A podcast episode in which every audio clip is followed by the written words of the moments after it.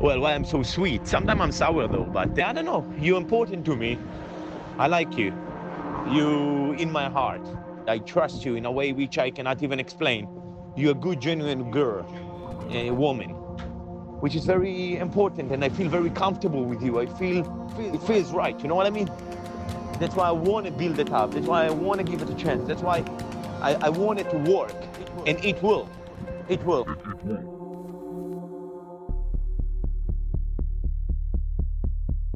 The Con is an exercise in soft skills, writes Marina Konnikova in her book, The Confidence Game. Trust, sympathy, persuasion. The true con artist doesn't force us to do anything. He makes us complicit in our own undoing. He doesn't steal, we give. He doesn't have to threaten us. We supply the story ourselves. And we don't realise what is happening until it's too late.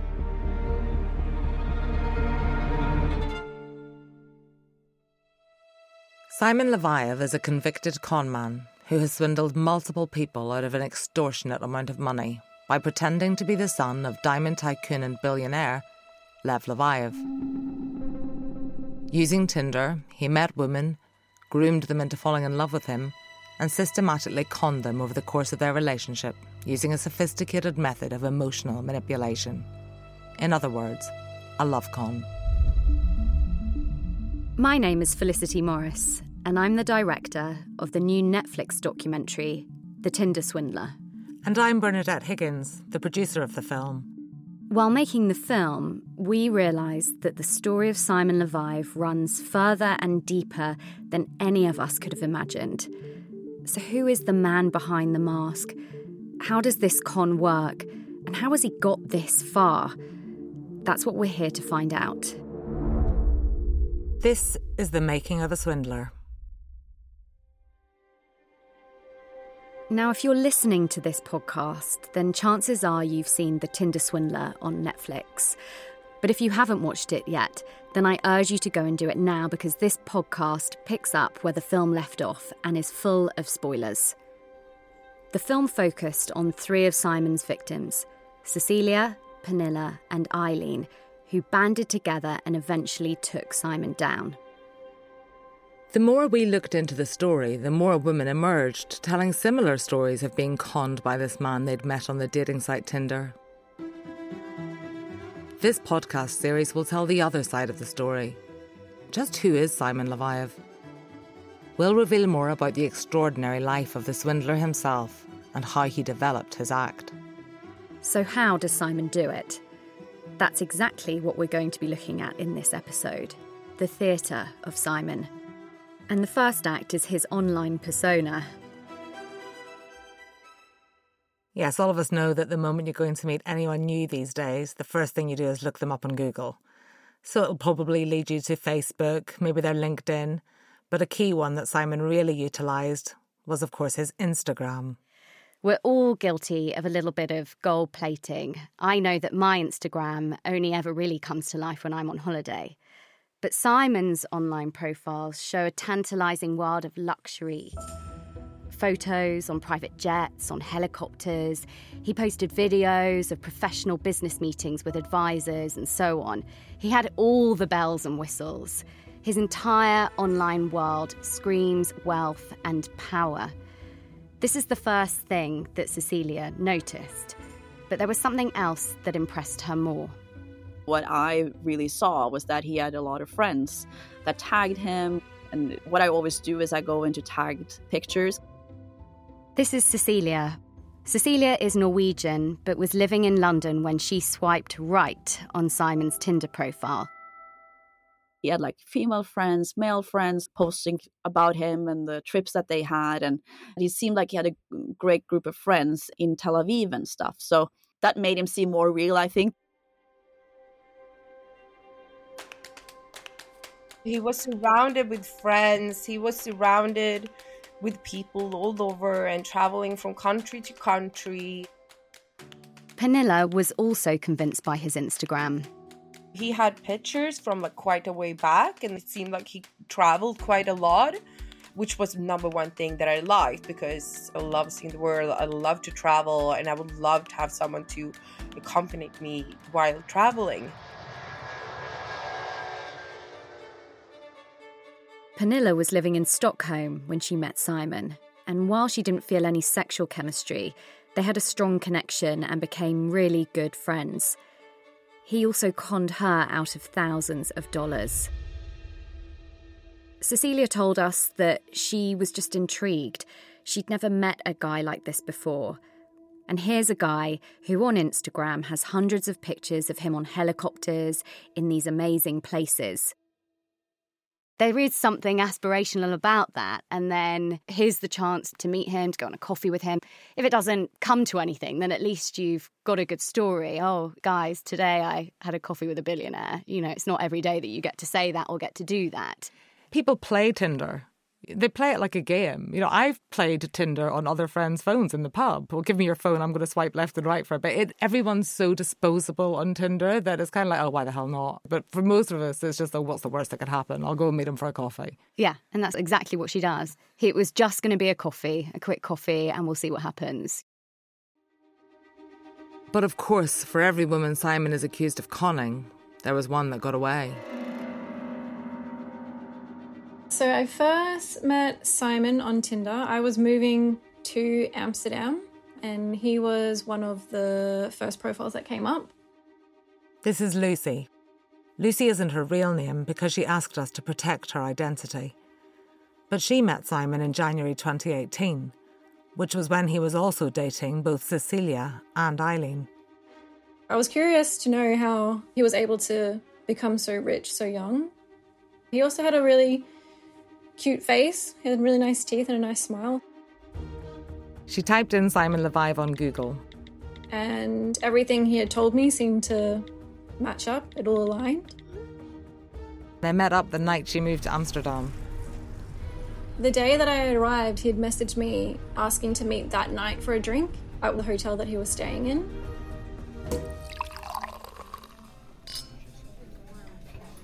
The five-star venue he had chosen for their first date was classic Simon.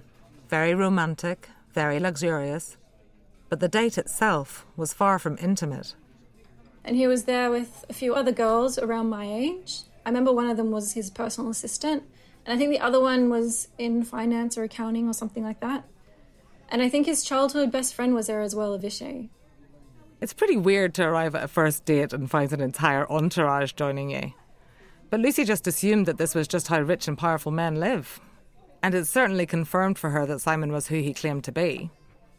So the fact that he has all these young women working for him makes you feel safer and secure, that everything is okay, because otherwise they would let you know. And the fact that they're not saying anything, then everything he's saying must be true. For Lucy, part of Simon's performance on their first date was to offer his unsolicited opinion on her appearance. He seemed very keen for her to understand that any woman he was seen with must look the part. He said that I was too skinny, that I should wear more makeup, that I should get a gap in my teeth closed. He said my arms were too hairy. He said that I was really pretty, but I just needed to be polished. Unsurprisingly, Lucy left the date with Simon bemused and with no intention of ever seeing him again. As far as she was concerned, it was just another story to add to the ever-growing collection of Tinder tales she and her friends were sharing in the pub. So she was pretty surprised when Simon called to apologise the next day, offering to take her out to a swanky Amsterdam restaurant to make up for it. Lucy had just returned from backpacking on a budget, so this was an offer she couldn't refuse. And then he told me to dress elegantly. And I had told him that I don't own anything elegant. And he said, okay, no problem. Do you want to meet me now? And I'll take you out shopping and I'll buy you something elegant to wear. So I was like, okay, fine. Sure. That's straight out of Pretty Woman. Yeah. And I wasn't going to say no to that opportunity. And we went straight into Gucci. And I was like, oh, this guy doesn't mess around. He's going to buy me something from Gucci. But instead, he picked out a bunch of sweaters that he was interested in. And We decided on like maybe 4 or 5 Gucci sweaters, and then we went upstairs and we bought them. Then we went out and he said to the driver, "Can you take us to the closest shopping center?" And we went in and he took me to Zara. And that's where the Pretty Woman experience ended. Simon bought Lucy a couple of dresses off the sale rack at Zara. It would seem his parade around Gucci was purely performative and only for his benefit. It was designed to make her believe he was obscenely wealthy, but the Zara sale rack was a sign of the mask slipping. Either way, Lucy wasn't very interested in Simon. She was heading back to Australia soon and was really only looking for a casual hookup. When he realised she wasn't taking the bait, Simon soon lost interest.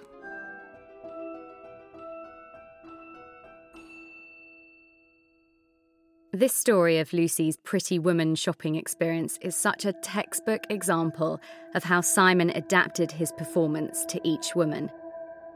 Lucy was taken shopping because she'd just been travelling on a tight budget. Cecilia was totally knocked off her feet by being whisked off on a private jet to Bulgaria, and Pernilla had spontaneous fun with Simon. He even joined her on an incredible last-minute trip to Mykonos. And in Simon, Eileen had a long-term and what she believed to be committed boyfriend. But Simon wasn't alone in all of this. He had an entire entourage he surrounded himself with, the supporting cast, that really added to his credibility. All of his victims were introduced to a number of people, including Peter, his bodyguard, Avishay, his business partner, other personal assistants and drivers, as well as hotel staff and airport staff, who all referred to Simon as Simon Leviev and treated him as if he were part of the financial elite. Now, a traditional catfish can easily create a series of online profiles to create a world around their victims. But it's another thing entirely to have real people playing their part in a fake world, convincing you of something.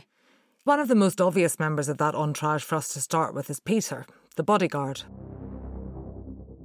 A lot of people who were victimised by Simon during this period cite the presence of Peter, 2-metre, 200-pound Eastern European bodyguard who was always by his side, as one of the main factors in believing Simon's story. When I first saw Peter, that's when I was like, oh, you don't have a guy this big with you unless you needed a guy that big. Of course, I was a little bit intimidated by him because he was full of tattoos and he was really, really, really big. Eileen had been Simon's girlfriend for 18 months when she saw an article by the Norwegian publication VG exposing him as a con man. During the course of their relationship, Simon had told Eileen that before joining the family's diamond firm, he'd been involved in arms dealing for the Israeli government. The job had been so dangerous that he'd been provided with his own private security in the form of Peter. And after he was such a great asset to the team, so he hired him himself to work for him as his bodyguard. In the film, we see the distressing photographs of Peter's blood-stained head, and a video of him and Simon in an ambulance after an apparent attack. Images that Simon sent to Cecilia, Pernilla and Eileen as evidence that he was under terrible threat from his enemies and really needed the woman's help to stay safe. And Peter played an active part in some of these stories, such as when Cecilia was visiting Simon in Amsterdam and Peter called with an urgent message. Then he put him on speaker, and then it was Peter's voice like, "Simon, they found you, you have to come now. We have a plane ready for you. You need to go now." You could just hear in his voice. But he seemed like properly that you need to go. And Simon didn't go into hiding in Sweden. He went to meet Pernilla. The first time I met Peter was when he came to Stockholm to see me, and that is when he did this whole facade of a security problem in Amsterdam. It was Easter weekend and a time of major partying in Stockholm, and Pernilla remembers Simon and Peter landing and heading straight out to join the fun.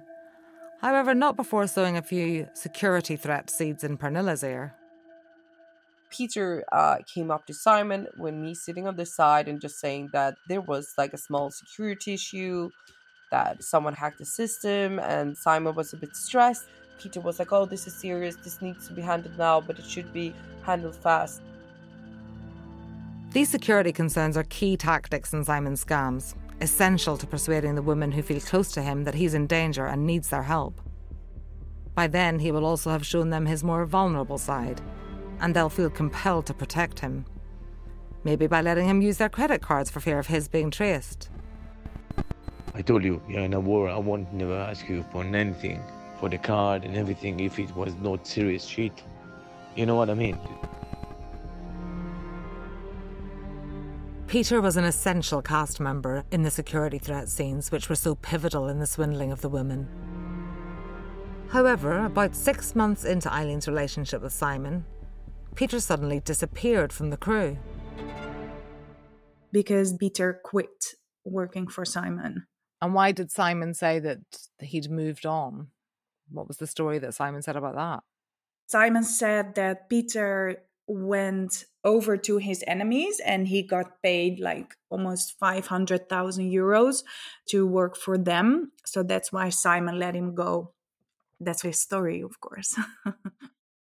Eileen thinks it's possible that Peter was genuinely misled by Simon. Because at one point, I remember that Peter was shouting at Simon that he was not receiving his money.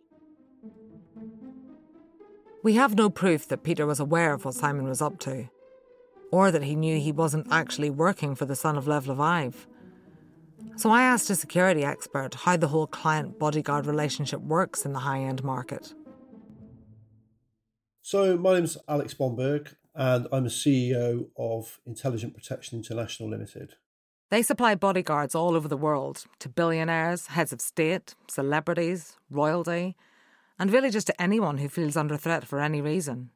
But you do get a lot of people who want a bodyguard for absolutely the wrong reasons, who want it to be either threatening or intimidating, or who want it to be for show.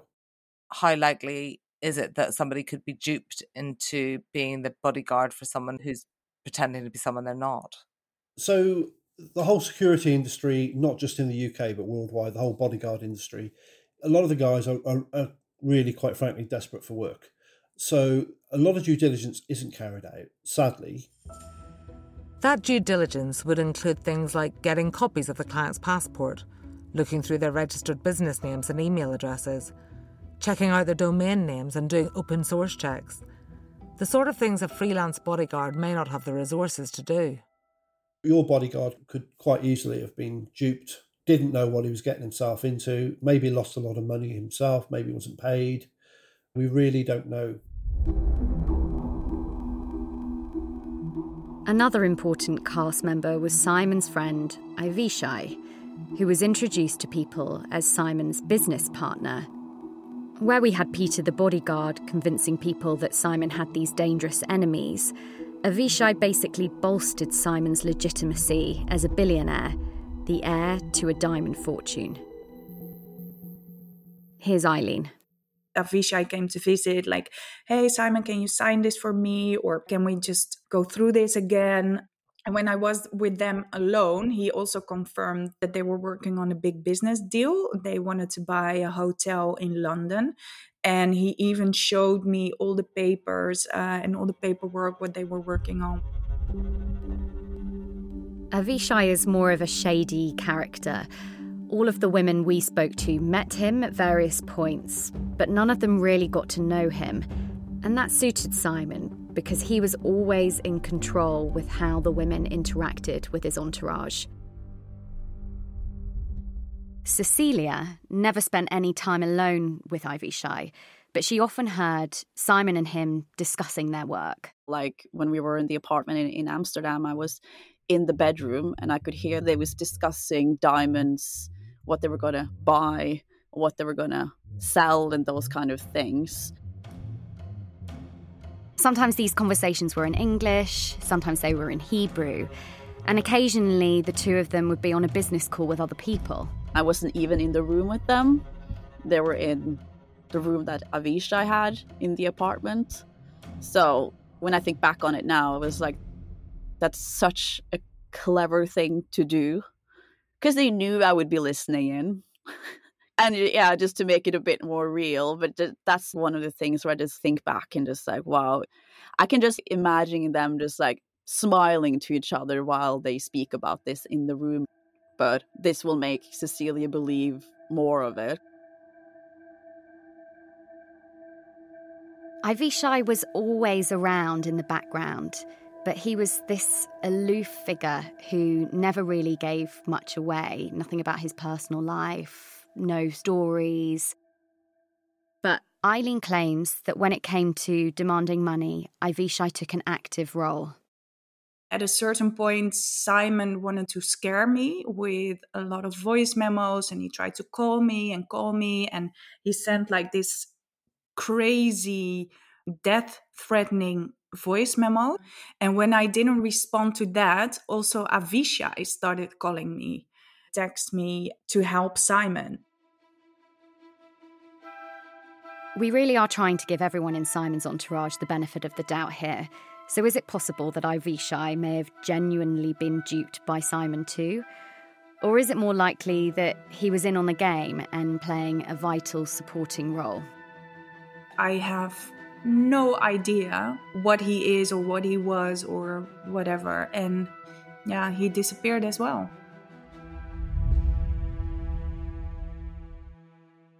Okay, so Avishay. What do we know for certain about Avishay? Well, we know for sure that Simon paid for Avishay to fly around with him, because Avishai's name has popped up on Cecilia's American Express bills. So his name is there in black and white.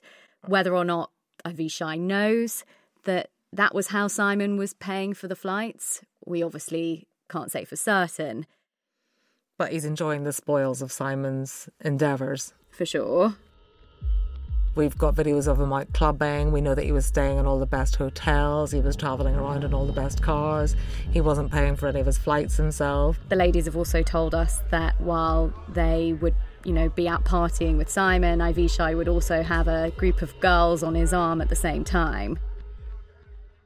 We also know that he sent texts to Eileen at various points during Eileen and Simon's relationship.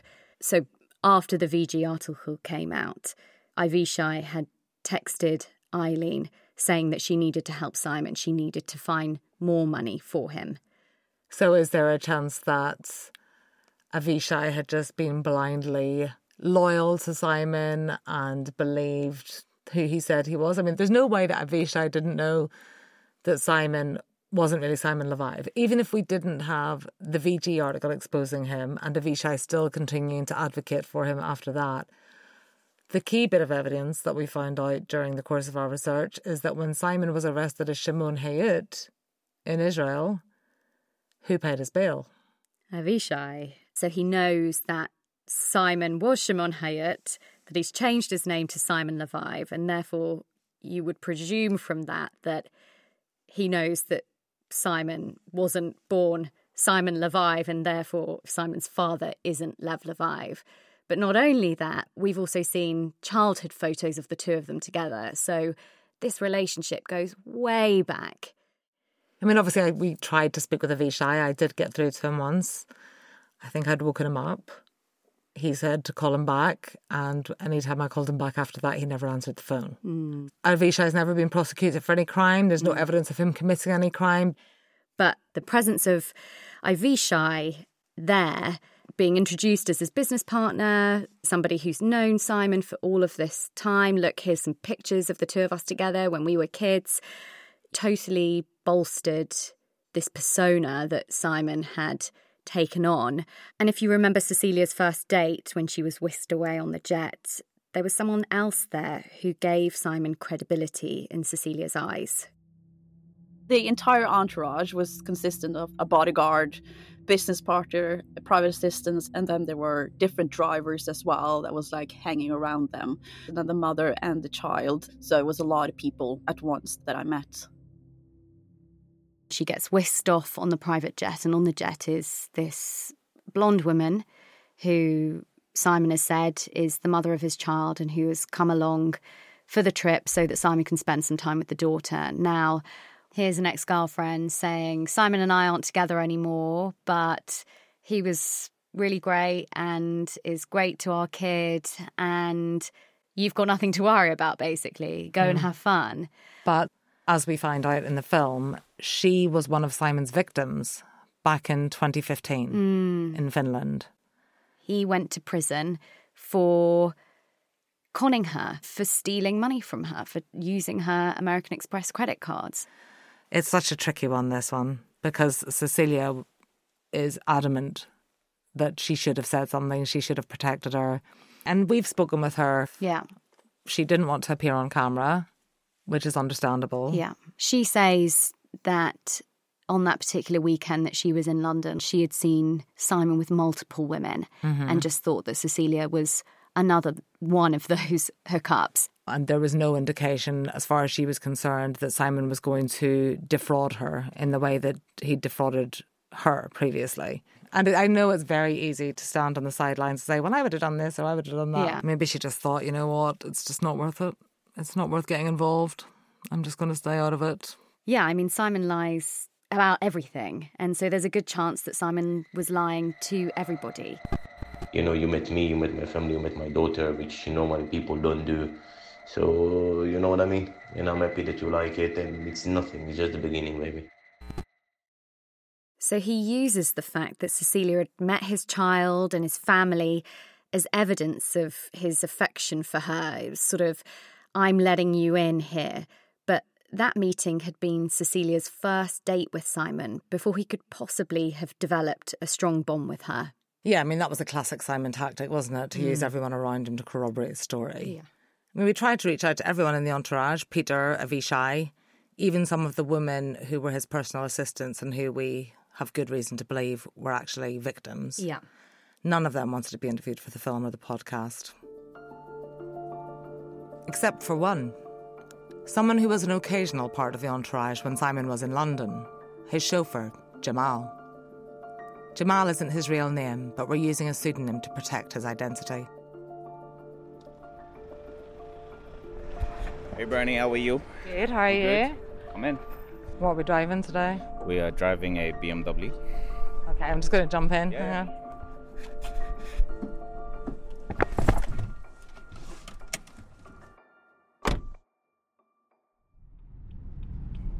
I drive a lot of high net worth clients, big names, big titles. They probably internationally known, could be in business, could be celebrities, could be almost anybody. Jamal is a chauffeur based in London who works the luxury circuit. And in 2018, that included Simon. And generally speaking, when you get a brand new client and you don't know who that is, normally you just want to check him out. You Google the name, you see who he is, so you prepare yourself. It was pretty funny. When we Googled his name, Instagram came up. And so what were your initial thoughts when you were looking at that? Some flamboyant kid from a rich dad that just want to enjoy life. That's what it was. Simon had requested a Rolls Royce and Jamal was assigned as his driver. Him and Avishay. Avishay is sort of very quiet. The young man just kept himself to himself, didn't talk much, he was just very quiet. And then Peter, the security guard, big security guy, humongous. It's like a door, you know? Jamal seemed to be doing something right. Simon asked for him whenever he was in London. In general, I think overall maybe 3 or 4 times. And each single time will be like maybe 3 to 4 days. On the second, third visit is like, why don't you come and work with me? I'll give you a good salary. At that time, he offered me like $7,000 a month salary. The job would never materialise, but Jamal didn't know that then. He just thought Simon was a really nice guy. You have to understand one thing. Simon, he's very charismatic. You want to hang around with him every day. He's like, you know, that's a very nice man. But Simon will drill himself into your heart and make you feel like you're special. And then he stabs you and leaves you. We pull up to an extravagant five-star hotel on a quiet side street, with a Lamborghini parked in front and three butlers waiting on the doorstep. Alright, so this is the Four Seasons. Hold on, let me just reverse. Here we go. So this is a very nice hotel. This is high-end. And this is where Simon chose to stay. We would have, I think on the first night, we probably had about 3 Rolls Royces, 2 Phantoms and 1 convertible. On average, Rolls Royce will probably go around 2.5 grand for the day. So that's like 7 grand just in one day, right? And it wasn't just the spending that was excessive. Jamal remembers a mind-blowing number of women passing through the doors of both his car and the hotel, all to see Simon. Like, let's say we finished the night at 2 o'clock, 3 o'clock in the morning. Somebody would probably be spending the night with him. We start the following morning at around, 11, 12 o'clock. And then he would have left already. Jamal would call Simon for instructions. Simon's like, pick up Avishay and come and meet me at, could be a Harrods, could be Selfridges, could be a restaurant, could be anything, right? And when I meet Simon, Simon would have a completely different lady with him, a random one. So she'd be tagging with us in the car for an hour, he would drop her somewhere. And then an hour, 2 hours later, he will meet up with another girl. And then 2, 3, 4 hours later, the person from the morning could have been with us in the evening or a completely different person in the evening again. So during the day, he could be having 4 or 5 different girls in a day. So what did you think was going on? Like, how did you think he was meeting these girls? A horny guy at the beginning. Just a horny guy. You would think, okay, this is a rich kid. He's just screwing around with everybody. Jamal remembers one woman in particular. She was sitting in the lobby of the Four Seasons. Yeah, Norwegian girl, very innocent, very, very pretty. And then he goes to me, take her to the house. She's going to pick up some couple of luggages. And then they were flying off. The woman Jamal was driving was Cecilia. Cecilia, who had just met Simon for the first time that day, and was now packing to go with him to Bulgaria on his private jet. She remembers Jamal too. Yeah, he was such a nice guy. It was like a bit comforting because I was like telling him when we're in the car, that this is very overwhelming and I've never been in this situation before. And he was like, yeah, I know exactly. Like, he's been a driver for Simon for a long time. He's even been to Amsterdam with him with the car. And like, he's his regular driver in London. And of course, when he was really positive towards Simon and how great of a guy he was and how nice he was to people was just really nice to hear at the start of something when you met someone. Jamal meant every word. Although he didn't strictly work for Simon, he had been offered a job and thought he'd soon be part of the team. And obviously it was awkward for me because the way the picture looked for Simon, it looked like as if I was working for him. This is how the picture was painted. So we kept it that way, just to please Simon, not to please Cecile. But of course the effect was the same.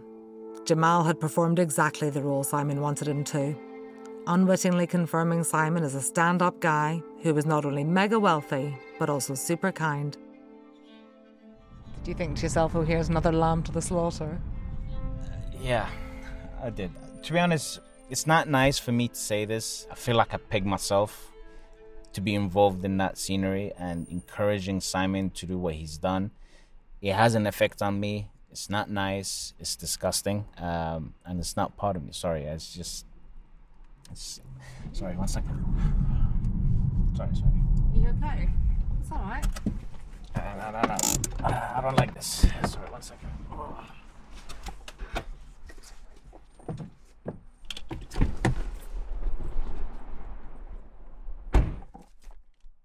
At this point of the interview, Jamal got out of the car and began pacing back and forth with a cigarette.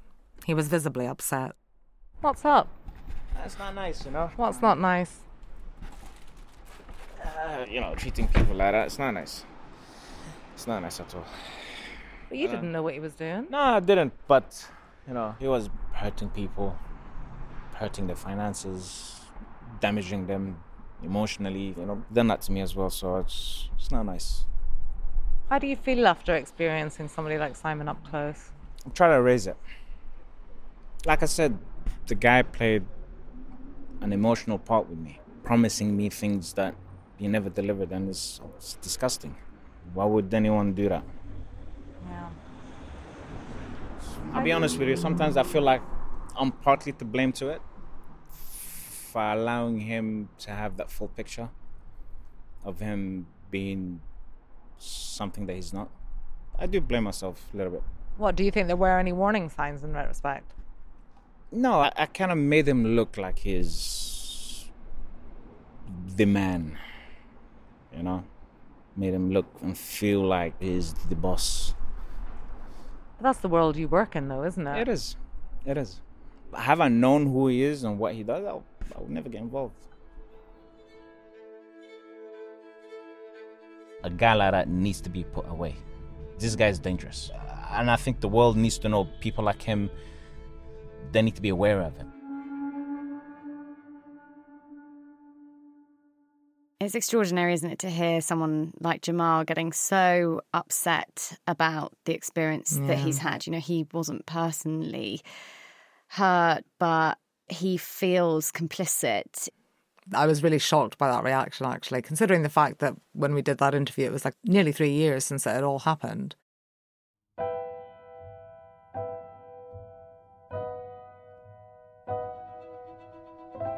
It's easy to forget that Simon developed incredibly close relationships with these people, love affairs and friendships.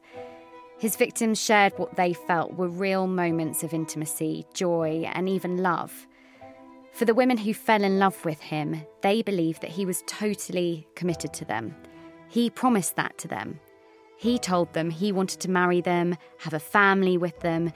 These weren't just fleeting romances. Simon could fake love. He faked it with the women who fell in love with him and his friends too. And it's left his victims feeling such grief. Here's Pernilla. I mean, like, we genuinely had, like, a really good time together. He did, like, nice things. We had fun. And I think the way that he behaved and the way he was with me as well made me feel very safe. I would think he would be the last person on earth to let anything bad happen to me.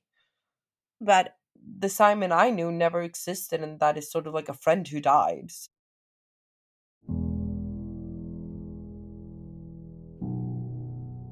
For Eileen, the psychological toll from what Simon put her through cuts far deeper than the financial burden that she's carrying.